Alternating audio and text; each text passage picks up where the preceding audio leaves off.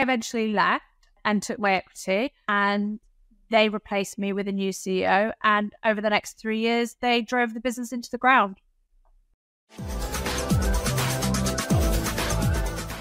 Welcome to Beyond the Fail, the podcast where we talk to leaders and entrepreneurs about their biggest business failures. We'll deep dive into how they overcame these setbacks, the lessons they learned from them, all to help you gain valuable insights. Failure is an essential part of the business journey, as well as being the key to success. So we're here to show you how to thrive from it. Our guest today, Shaa Wasmund, is a force to be reckoned with. She's not only worked with legends in the boxing world like Chris Eubank during one of the most iconic moments in British boxing history, but she's also been recognised by the Sunday Times as one of the top most influential entrepreneurs in the UK. At the age of 21, she became the world's only licensed female boxing manager, orchestrating a whopping 22 world title fights. Her journey has been nothing short of incredible, working with household names like Sir James Dyson around a kitchen table in the 1990s, long before his brand became a multi billion pound empire. That's not all. She's been headhunted by none other than Sir Richard Branson himself. She's built multiple seven figure businesses from the ground up and even sold one of them for multiple seven figures. And if that's not impressive enough, she's also received an MBE from the Queen for outstanding achievements in entrepreneurship and business. And she's also a best selling author. One of her books held the number one spot 14 months in WH Smith. In this episode, Shaa shares her experiences navigating trying to raise capital during the 2008 financial crisis, her battles with her board about the direction of that business, and how, despite multiple personal and business setbacks, her resilience and her belief remains unshakable. This is Beyond the Fail with Shaa Wasmund. Shaa, welcome. Thanks so much for being here. I'm super excited to have you on. It's been a long time coming. So, Shaa, would you say that you've always been an entrepreneur? 100%. I think there is a conversation are entrepreneurs born or are they bred? And I think it can be both, but I, I don't, I think the concept of teaching entrepreneurialism is sound because there are aspects of it that you can teach. But in my opinion, I think that the vast majority of people, quite frankly, quite rightly, don't have the appetite to be an entrepreneur because it's not an easy journey. And so I think you have to have a particular personality type. Um, I'm not saying everybody has to be an extrovert. There's plenty of very successful introvert entrepreneurs, mm. but you have to have a certain type of resilience and determination and drive and tenacity and a belief in yourself. And I think there are there are so many things that can go wrong. I feel like in today's society, we you know, social media very much plays up the the the upside of being an entrepreneur, but doesn't actually show you the downside of being an, entrepreneur. And so, um, I I think for me, I think I'm probably unemployable. I think I'm too opinionated. I think I always look at things and I want to change something. And you know, I I, I think it felt for me a very natural path for me to follow. I, I didn't really want to work for anyone else. Where do you think that kind of came from? If, you describe yourself as an entrepreneur unequivocally, where has that come from? Um, growing up incredibly poor, uh, living in a hostel for homeless families, um, growing up on the welfare state system, never having any money, uh, and not wanting to live like that, to be quite honest, and recognizing that if it was going to change, then you know, I had to be responsible for changing it for myself. That that nobody else was going to do it for me. I don't come from uh, generational wealth in any stretch of the imagination. I didn't have any role models around me, so I didn't have anyone that I could look to or turn to for help or support or advice. I had nobody who's going to open a door give me a leg up. And so, if you're in that situation, which I know so many people are, you you don't really have a choice other than to not have it or create it for yourself because it's not going to be given to you. Did you have any entrepreneurial role models though around you? Anyone you looked up to in that space? None, none whatsoever. So, is that purely come from a, a drive to better yourself and better your circumstances? Um, I think it comes from a drive to not be dirt poor and a drive to have some control and sovereignty over my life. And also very much a drive to take care of the people that I love and care about. Because for me, it was always about I wanted to take care of my mum and I wanted to take care of my nan. I come from a very strong matriarchal family, single parent family. My mum, you know, my, my mum was a teacher. My nan was um, the the cook at a, a, local state primary school. So neither of them earned any money, um, but they did good, right? They they they they were both very much the type of women who would help anyone and always wanted to and, and that's where I benefited, right? So we didn't have any money, but I was very fortunate that even though we didn't have money, my mom 100% brought me up to believe that I could do anything I wanted to do. And that just because she didn't have money did not mean that that had to be my future. And so for me, it wasn't just about changing my own trajectory, it was about taking care of my family. Do you think that you can still be an entrepreneur, but from a, I suppose, a, a, more middle class and richer background, or do you think you have to have that that kind of, I suppose, poorer, maybe struggling background? Interesting question. So I think you can do it from both backgrounds, but I think your drive is different, and I think that in some ways, whilst theoretically, I wish my background had been easier. I'm also very cognizant that actually with my driving force. And so it's an interesting conversation because, you know, my son has led a very different life to me. So he has gone, you know, he lives uh, in a multi million pound house on a royal park and has two homes and goes to Barbados every year and, and has been in private school his whole life. And, you know, to his credit, he um, he doesn't take money for granted. However, his reality is very, very different to mine. And what I struggle with as a first generation person with money is how do I make sure that he still has the same drive? And it's really difficult. It's mm. really, really difficult because I had no choice other than to work. Because if I wanted anything, I had, I did, I haven't had anybody give me money since I was 13. So how do I make sure that he has that drive? Is it's a it, it, it's an interesting conversation which I think a lot of first generational wealth will resonate with. Absolutely. Will it? Do you think he will become an entrepreneur, or is he oh, going down a different path? No, for sure. He's already told me he's not even sure he's going to university. So, yeah, he he he he's said he doesn't. He, wants to do his own thing but he's not sure what he wants that to be. So he's happy to, to do other things and work for other people for a while, as long as what the, the, the direction is he's getting experience to go and figure out what he wants to do for himself. And I understand that because I think if you've grown up in an entrepreneurial household and you've seen the passion that you know your parents have for what they do and the flexibility that they have, because make no mistake, I, I work I reckon I work longer hours than anyone in a corporate job but they're my hours. And if I, I have never missed anything for him for school for any reason, uh, uh, no board meeting is set up to conflict anything that he's doing. And if I need to stop something, I'm gone. And and I think that that level of flexibility, um, if you've grown up with that, it's hard to then have a job that tells you what to do, when to do it, where to go, you know. So I, I think it's quite hard. But equally, sorry, equally, I've just said I think it's also hard for us us people who who are first generation because we want our kids to have the same drive and hustle that we do, and yet by definition they don't mm. they, they haven't needed to have it, right?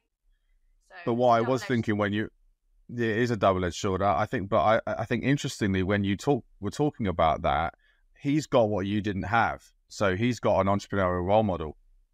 He does. Oh, which obviously has a. Mm, of course. Yeah which obviously gives him a massive advantage and a and a strong influence to then potentially follow that path.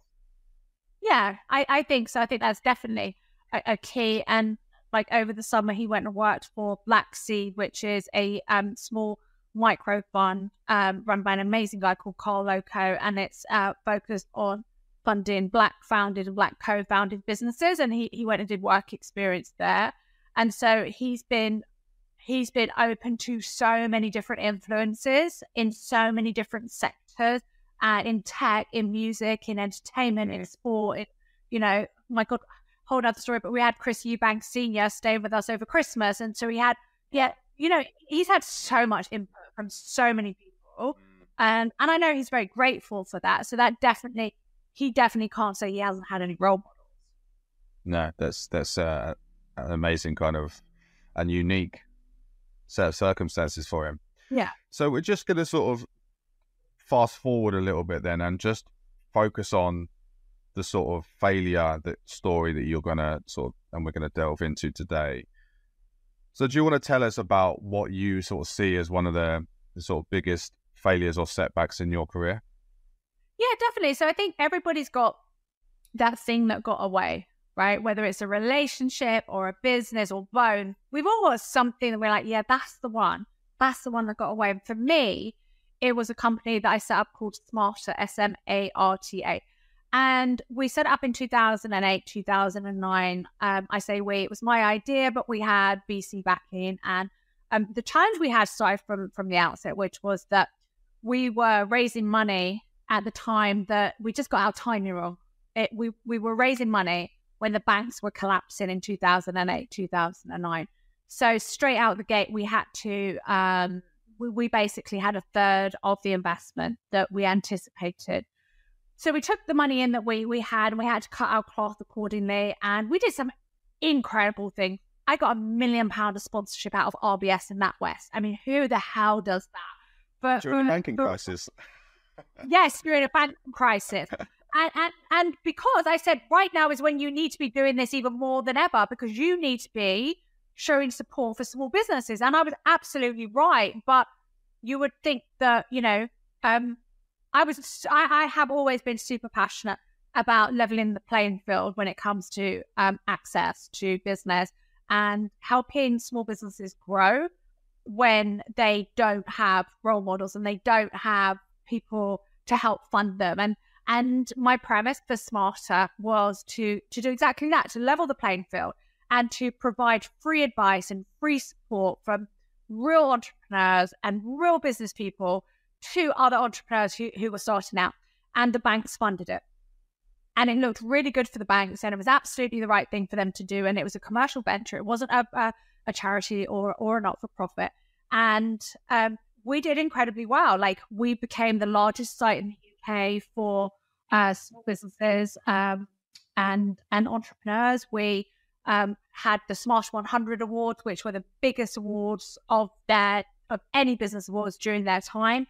And where we went wrong was we believed in content and we believed in online courses and we believed in online education and we believed in creating a community. But the board believed in creating software for the banks.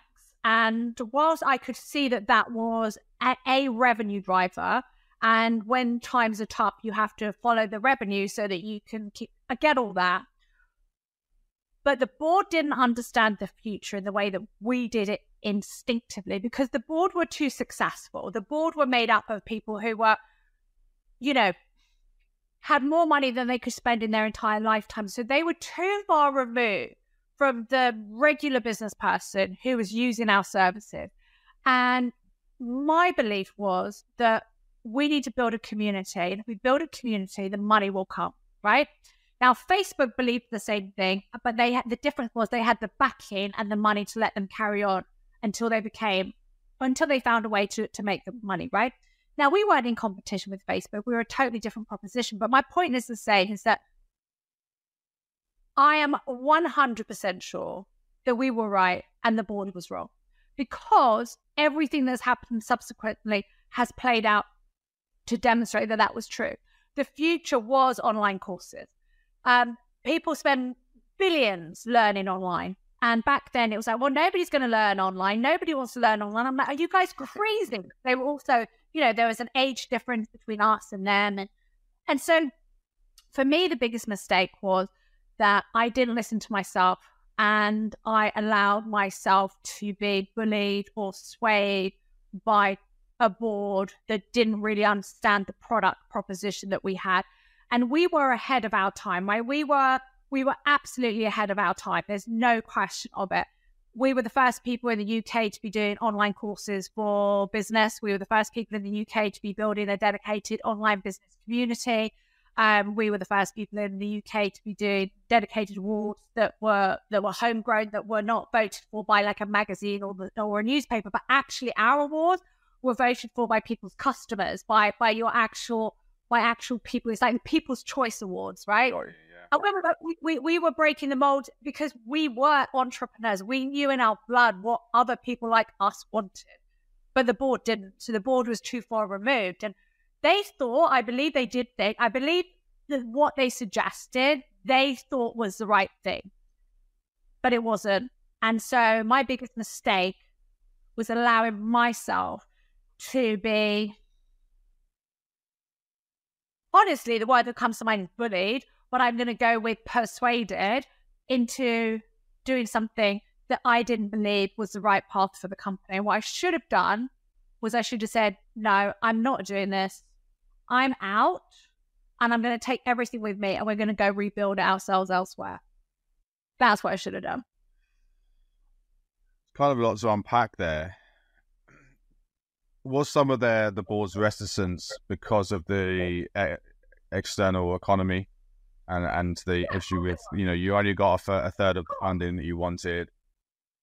Oh, of course, but so what? Like that's life. Suck it up, deal with it. Like like are we building a business for the future or are we just trying to survive day to day? Because if we're trying to survive day to day, we might as well just go open up a shop on the high street.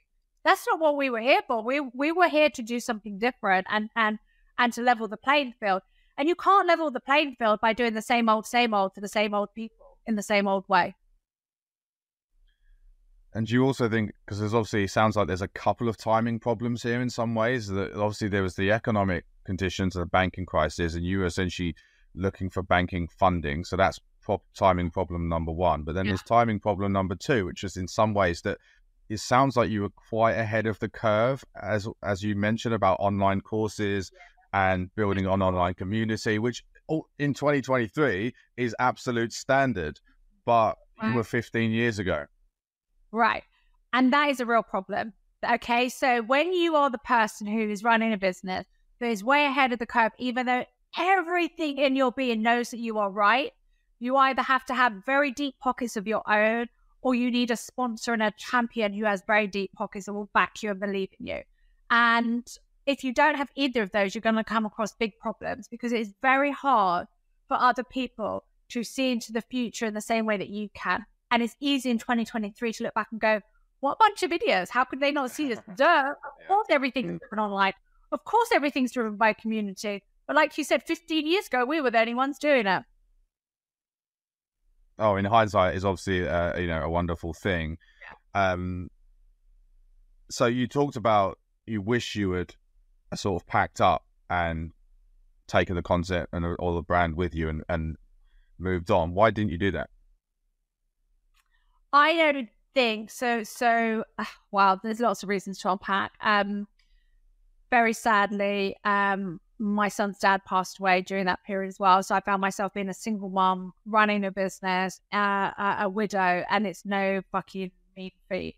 And I just don't think I could fight fires on all fronts. I think I only had the capacity to do what I could do. And I just didn't have the fight in me to be able to take that on as well as having to take care of my, you know, my son by my, it was just a lot for anyone to deal with. And I think that if my situation had been different, you can probably already tell I'm quite fiery. I stand up for what I believe in. I don't back down. I, I would have I would have handled it differently, but I just don't think I ha- I just don't think I had it in me at that point. Mm, no, obviously that you know that is a significant set of circumstances to be, as you said, battling with across um, all those different facets.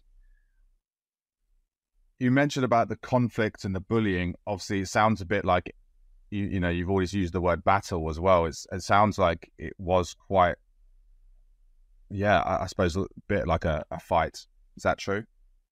Oh, one hundred percent. I was dealing with a, boardroom full of white men who were used to just being told because they were wealthy that everything they did was correct. And, and you know, um, sadly, not much has changed for most businesses, right? So if we look at the the the, the funding landscape in 2023, if you go for funding, whether it's private equity, VC, angel investment, the, the vast majority of the time, especially in more institutional investment, you will be greeted with a panel of all white men, and women receive less than two percent of VC funding.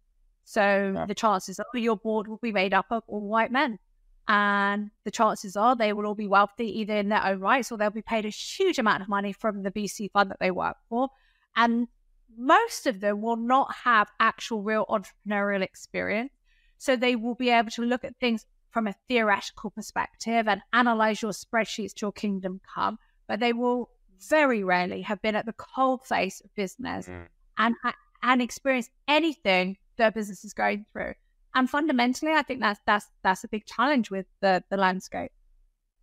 Did you have any choice about who was on that board?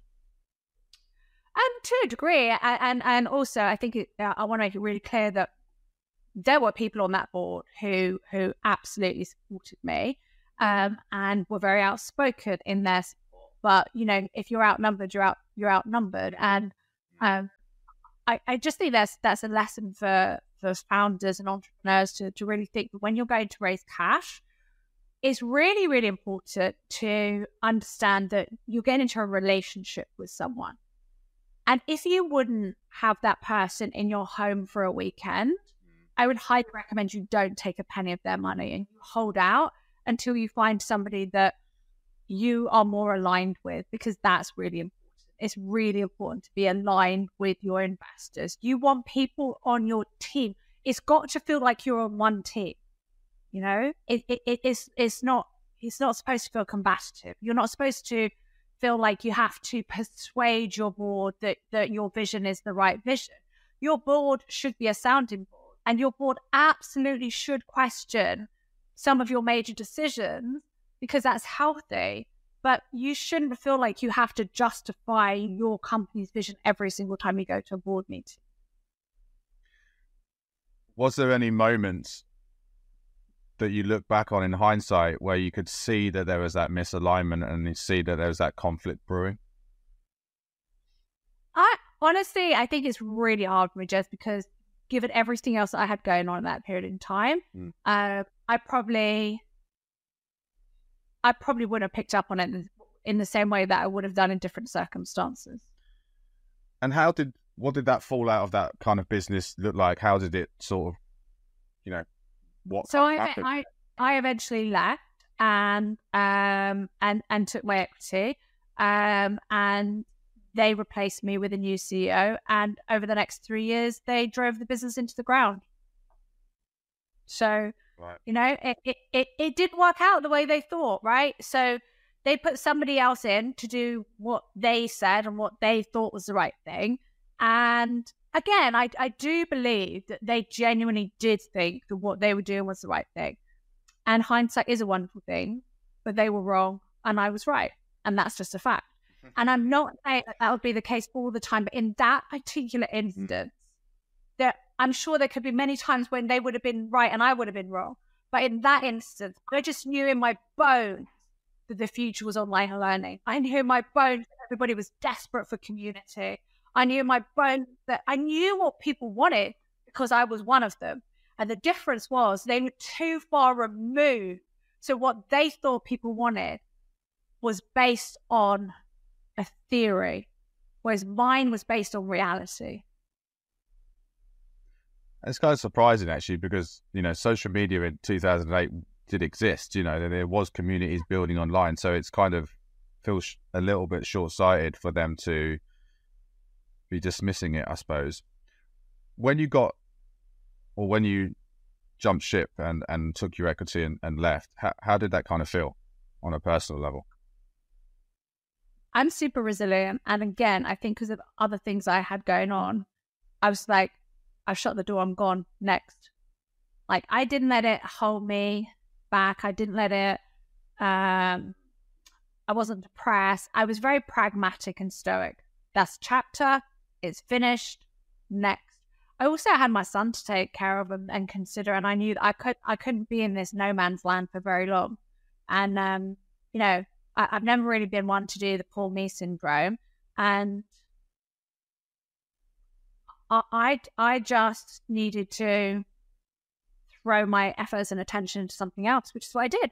And I, interestingly, what I did was I started to build up my own personal brand, and I started to do online courses, and we did incredibly well. We have sold thousands and thousands and thousands and thousands of online courses and made millions and millions in the process of doing so. So I guess in a way that was my way of saying, you know, I was right. yeah. Um and I think I just threw myself into into work and into, you know, a new direction. Was that an immediate um sort of pivot into that? Or, you know, how long of yeah. Three months. Three months. Mm. Yeah, pretty immediate. So, so you didn't kind of yeah, as you say, there was no kind of wallowing. No, it doesn't help. Mm. It doesn't help. And in fact, I think I, you know, I can't quite remember like specifically, but no, I'm like, I probably would have thought to myself, "Fuck that! If I wallow, they win." So I'm not wallowing. Mm. Do you think it helped that that failure came at a sort of what would you say is midway through your career to date that you had the resilience built up? Do you think that if it had happened earlier in your career, you might not have approached it or coped with it the same way? I think I would have coped with it just the same way. I think I'm just a resilient person. I think I've been through so much in my life before I even started working that that mm. I'm just by nature, right? If you've gone through, you know, if you've gone through a dysfunctional childhood, if you've had, you know, unfortunately, some people, you know, live an entire life by the time they're 18, right? You, you, and, and that was my life. And so, um, I always think about, well, what's the worst that could happen? Okay, well, the worst that could happen in this situation is incomparable to the worst that's happened to me in other situations. So fuck it, just move on. I just, yeah, it doesn't even compare. Mm, definitely, that's that's so true. And I think back to you know back to what we were talking about before, actually about you know your sort of circumstances of and the upbringing that people have and how that impacts on their abilities and drive to be entrepreneurs as well. Has that now changed given that one hundred sort of failure?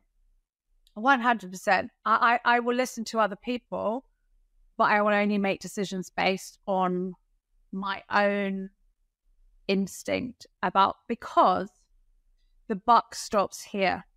So I have to live with this decision for right or for wrong. So I'm not saying that I only follow my own instinct because I'm always right. What I'm saying is if I follow your instinct, but I think they're wrong, but I follow your instinct, I'm still going to have to pay the price. And so if it's wrong, I'm going to blame you, but I still have to pay the price. So my view now is I will absolutely listen to everybody. And I think that that's a really healthy thing to do. I think it's very healthy to question whether what you think is right is actually right. Because if you can provide me an alternative way of looking at what I'm looking at, maybe I won't do a 180 degree U turn, but maybe it will just help me see things from a slightly different angle and perspective. So maybe it will change my response to a degree. And, and, and that can be super beneficial, right? Because no, no one is right all the time. But ultimately, I will only ever do what I believe in now. Because if I don't, I still have to pay the price. And what about kind of dealing with kind of conflict and, you know, board conflict? Are you approaching that differently now? Uh, I would choose my investors entirely differently. So yeah, my my my, my remit for investors is very very clear um, I would insist I would never dilute myself beyond the point of control. I would always want a golden vote in my contract, which means I can outvote everybody because, you know, it's my blood, sweat, and tears that created this. Mm. Um, I would have a very strong board around me. And a strong board, by the way, doesn't have to mean that everybody's in agreement with you. What it means is that they won't let anyone be bullied. the the they they back the founder unless the founder is actually doing something that's detrimental to the company. I would also make sure that my board was diverse so that my board wasn't like eight white men, that we had women on the board, we had, you know, people who are non-white on the board, male or female or male and female, because actually it doesn't really matter what sector you're in. We're all in businesses that serve everyone to one degree or another. And so by having a board that is only represented one part of the population, mm. I don't think business. I don't think it's good for anybody's business because you're seeing you you're you're you're getting advice through one set of experiences, which is very different to other people's set of experiences. Absolutely. And in, obviously, in your case, it might have yielded a different result if you had I suppose at that point in time, more diversity. Is there any other lessons that you've taken from it? Uh, yep. Don't take money on unless you absolutely need it. Like, you know, do everything you can without it first. Um, uh, all money is not created equal. So, uh, somebody can offer you a million dollars here and a million dollars there. They're not the same. You know, what's the nature and the type of personality of the person? Are they insisting on a board seat? Like, don't just give board seats away because that just ties you up in headaches. You don't need to do that. It's unnecessary. Um, ask for more money than you need. That's another one that's really important for women because women tend to undervalue the amount that they need. And so they tend to be underfunded because they don't ask for enough money. Men tend to ask for more money than they need. So they get at least what they need or more. And then they have a longer runway. And the longer runway you have to build success in your business, the more likely you are to be successful in terms of that funding gap, though, do you think that that was even possible at the time that you were fundraising? Because obviously you said you were fundraising and you only made a third of that. Obviously, given the sort of banking crisis, do you think that was even possible?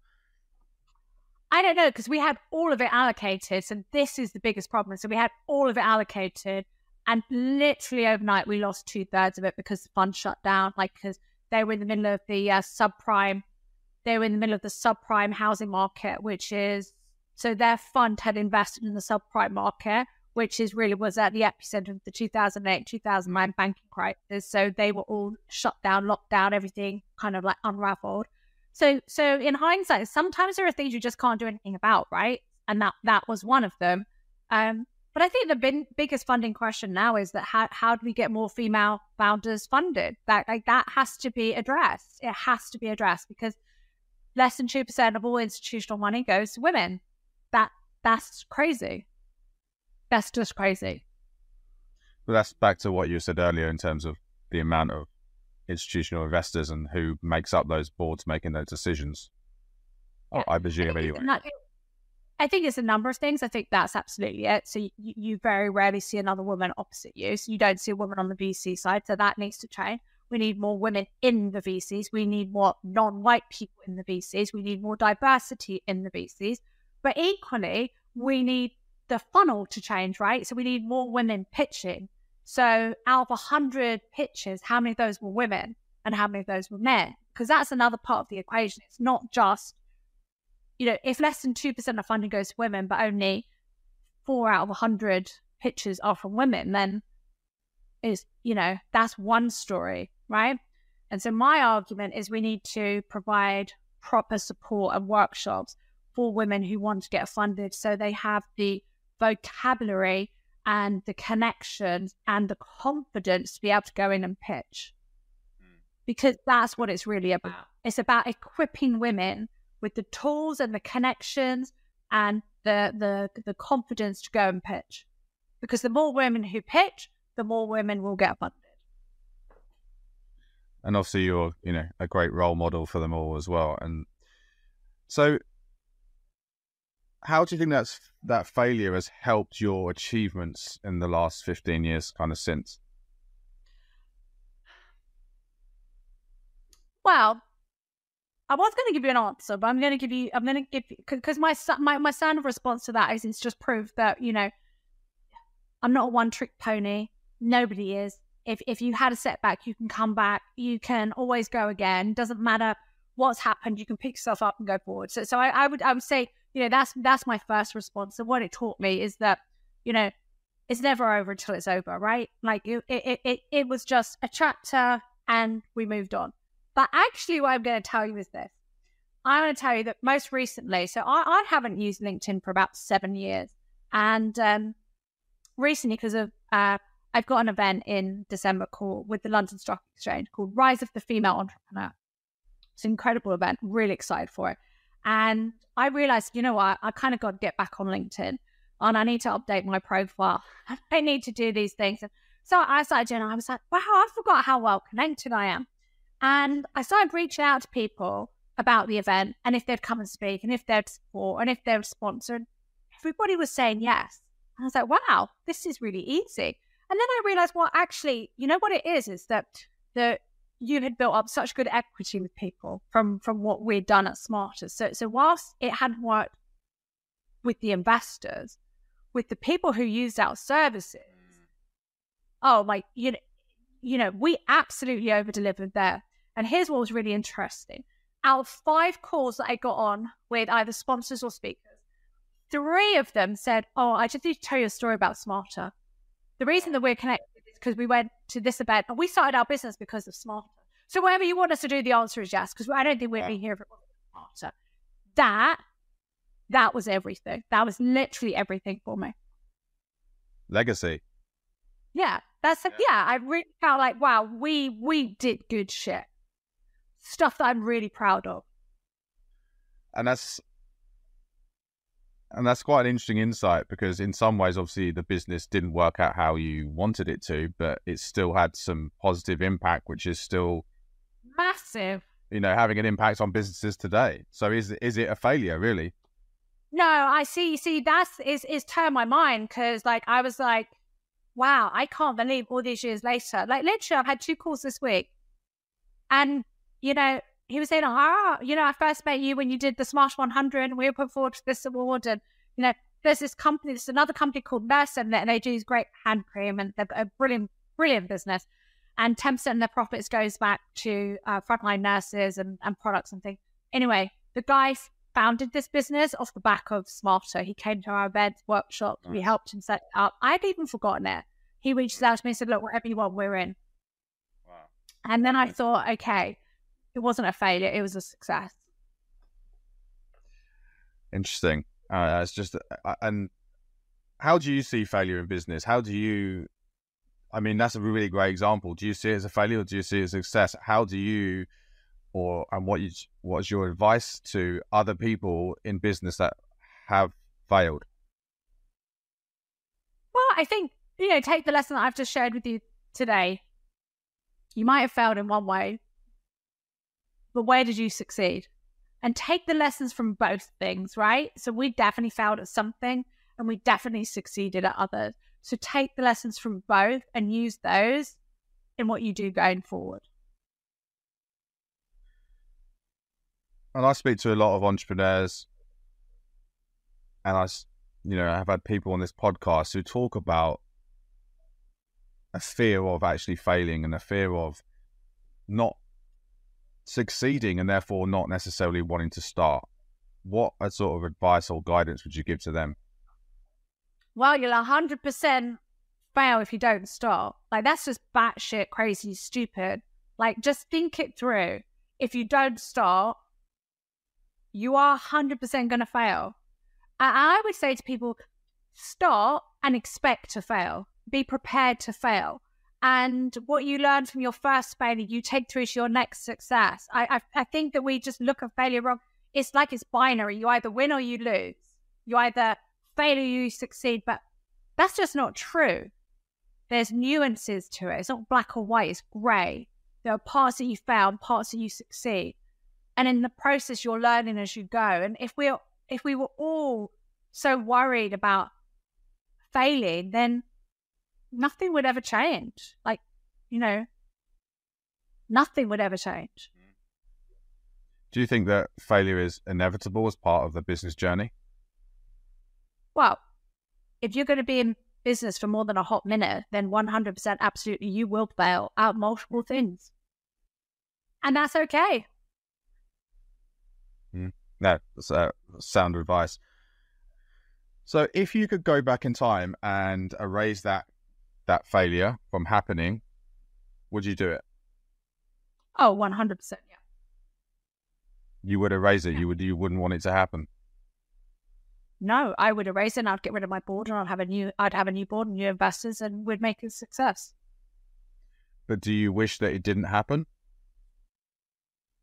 That's a hard thing to say, really, because I think that by the nature of what we were doing, I kind of feel like I have to say, yeah, I wish it didn't happen. I wish because it's not that I didn't learn from the failure, and I know that's kind of the point that you're getting to, but actually we helped so many people that as a result of us failing, we weren't able to help all those people. So yeah, if I had a choice, we wouldn't have failed. One hundred percent. Mm. No. So, gonna wrapping up now, and we always end on a quick fire round. So this is short questions and and short answers. So, uh, you ready? Go. Failure is Inevitable. what is your life's mission? To help everybody fulfill their greatest human potential. What's one piece of advice that you would want to give on your deathbed?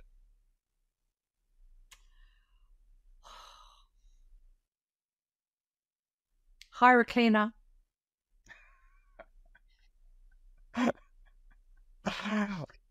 um, brilliant. What's one habit that keeps you resilient?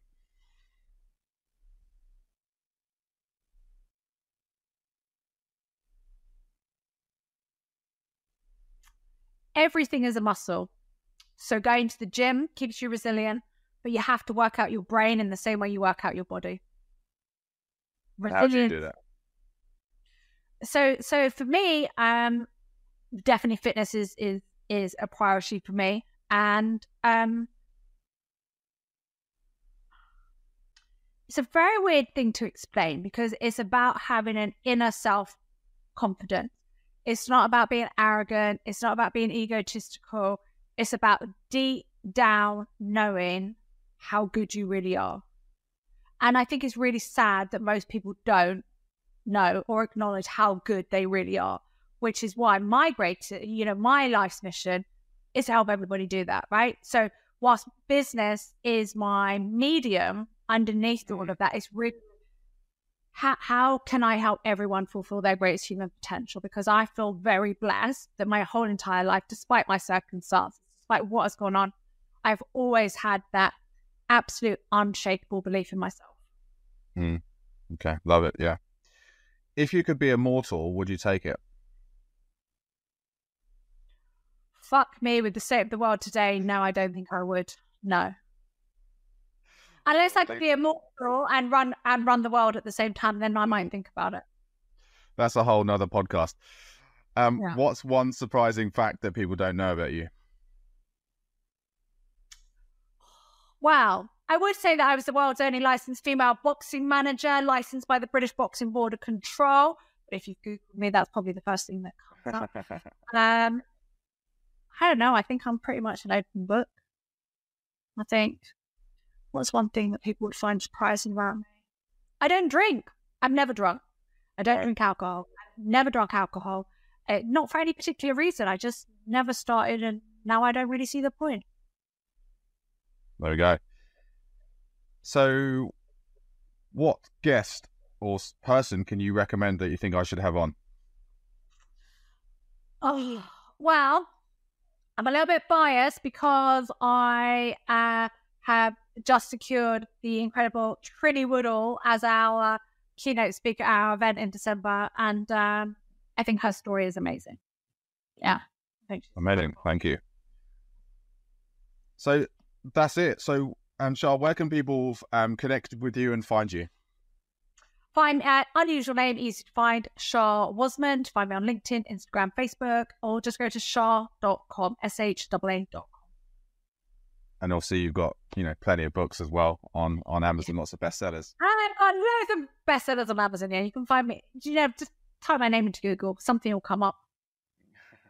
Brilliant. Well, um, thanks so much for for being here. Really enjoyed this conversation, um, and there's so much value. Um, and yeah, hopefully we could do a part two at some point out in the future.